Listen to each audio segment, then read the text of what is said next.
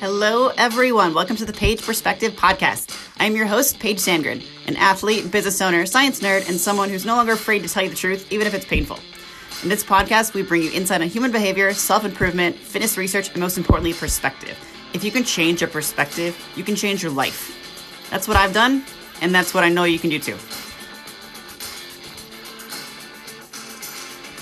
Hello, everyone. So, as you may have read, I am officially making Friday Binge Eating Awareness Day because you know this is the day where you all fall off.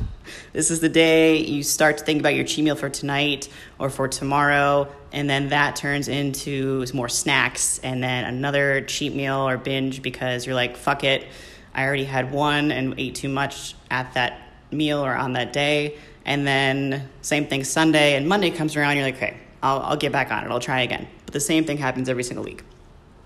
So I want to tell you a story of what I used to do. I used to try to make, put as many calories as I could in my mouth at one time. I would top my Ben and Jerry's pint of ice cream with bags of candy that I bought separately. Like I would place strategically place the peanut M and M's um, and eat layer by layer and make my own little parfait I would buy cookie dough by the roll or like, you know, Nestle Toll House, actually four cookies. I would just eat that cookie dough or I'd put it on top of the ice cream. I would put chocolate on top of that. I would get chocolate bars. I loved sea salt, um, dark chocolate. So I'd break that into pieces. I'd put some on ice cream. I would, popcorn was a must. I would get uh, bags of popcorn.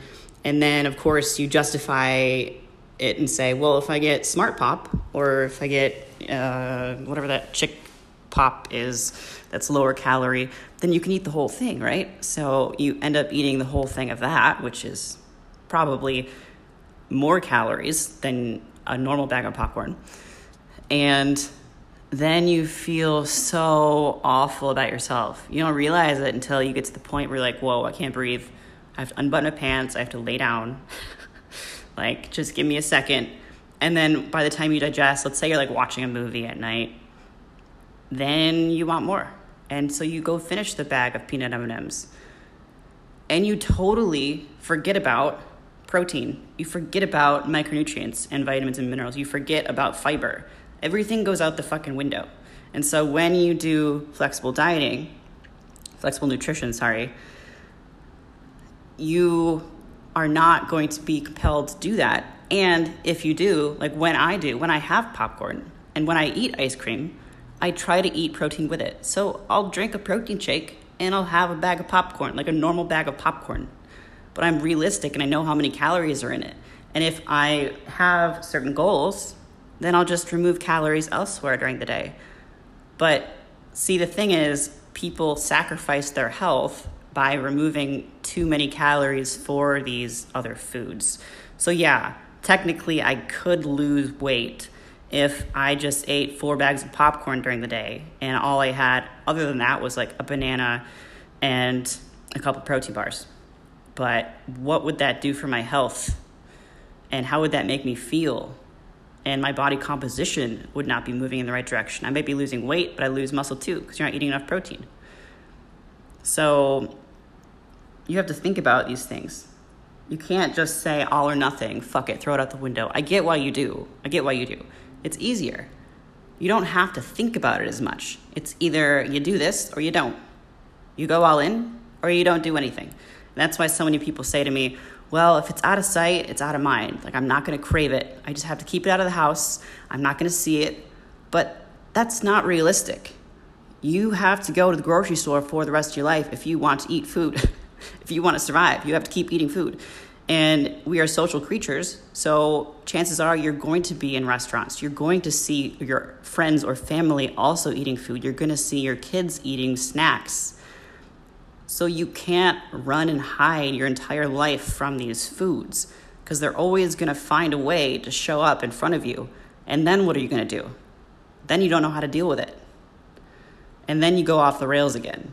If you see chocolate, and then you're like, oh, I want some of that."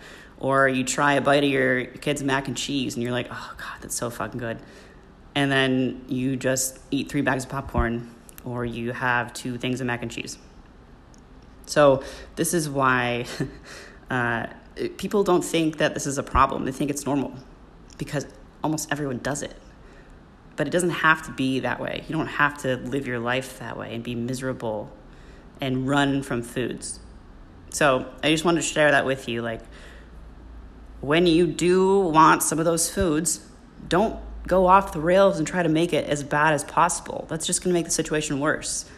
Like that was when I was gaining the most fat was when I was doing that. Even though I was being quote good during the week, Monday through Thursday, it didn't matter because I was eating so many fucking calories Friday through Sunday that I was still going over. So, that being said, I hope you all have an amazing weekend and you know, from here on out, Fridays will be binge eating awareness day. Thank you so much for listening to this podcast. Please like and subscribe if you have not already. Also, please leave a review. I want to hear what you have to say. Whether it's good or bad, I want to make this podcast the best one possible, and I want to help you in as many ways as possible. So, thank you, thank you, and have an amazing day, everyone.